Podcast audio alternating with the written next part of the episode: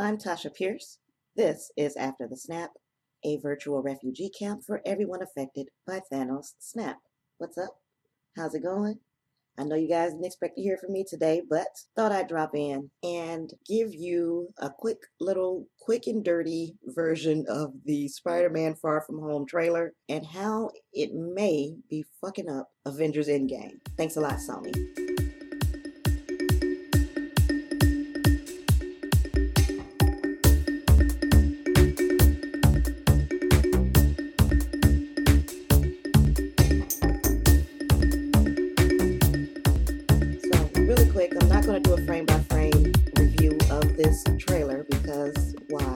Only reason I'm actually here is because of the ramifications this trailer could possibly have on Avengers Endgame and some of the neat little nods to Spider Man comic books that are found. In fact, let's just get into it. You don't need to know why I'm doing it, just that I'm doing it.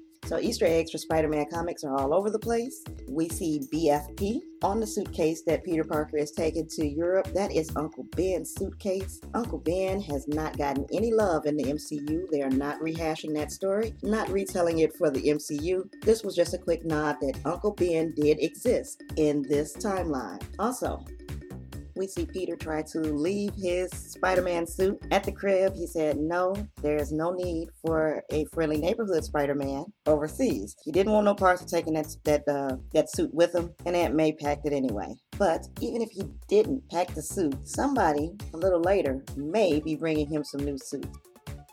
When we see Peter picking up his passport, they zoom in on the passport, and guess what? They nerd proofed the passport. There are no dates, there are no years on the passport. So the passport says it uh, was issued this day and it will expire this day, but there are no years. I guess they learned a lesson. They, they know that people are going to be looking into every little thing. Marvel has learned a lesson. Congratulations, Marvel when we see the kids are now they're in Europe and they're on speedboats and taking pictures, and someone is taking a picture of Ned.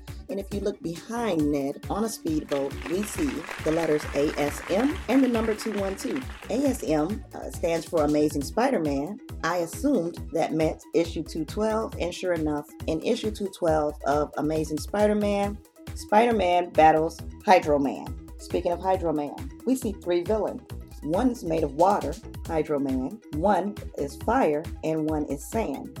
Popular consensus is they are not the actual villains, they are illusions projected by the main villain. Then we see, oh, speaking of the main villain, we'll talk a little bit more about him in just a couple of minutes because I'm going to talk about Nick Fury. When we when we finally see Nick Fury, he, after he uh, hits Ned with the tranquilizer dart, he says, "Spider-Man, so nice to finally meet you.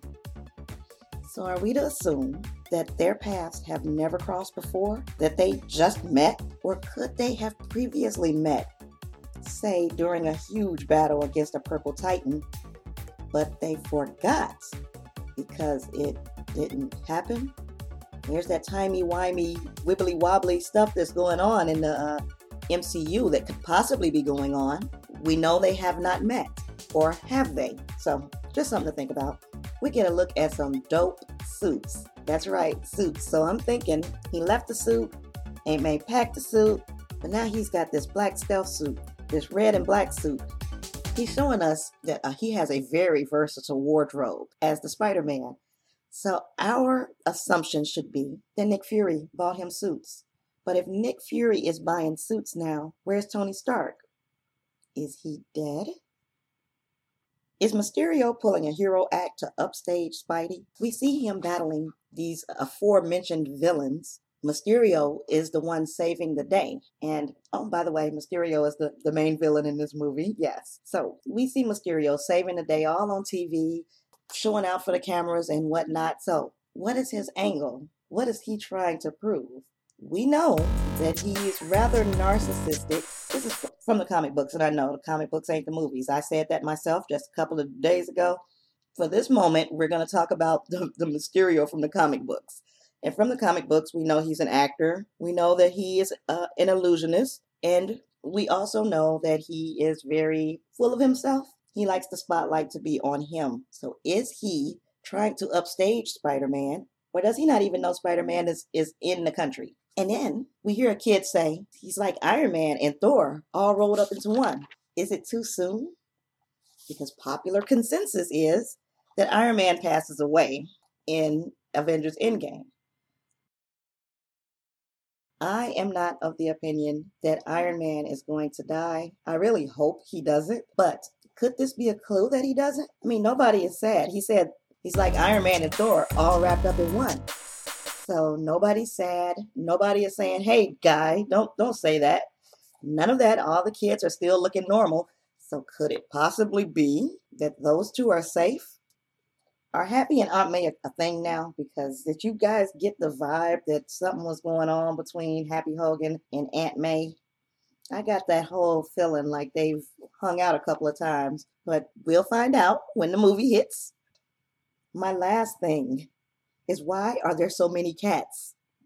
Did you guys see? It was at least three in the trailer, at least three cats in the trailer for this movie.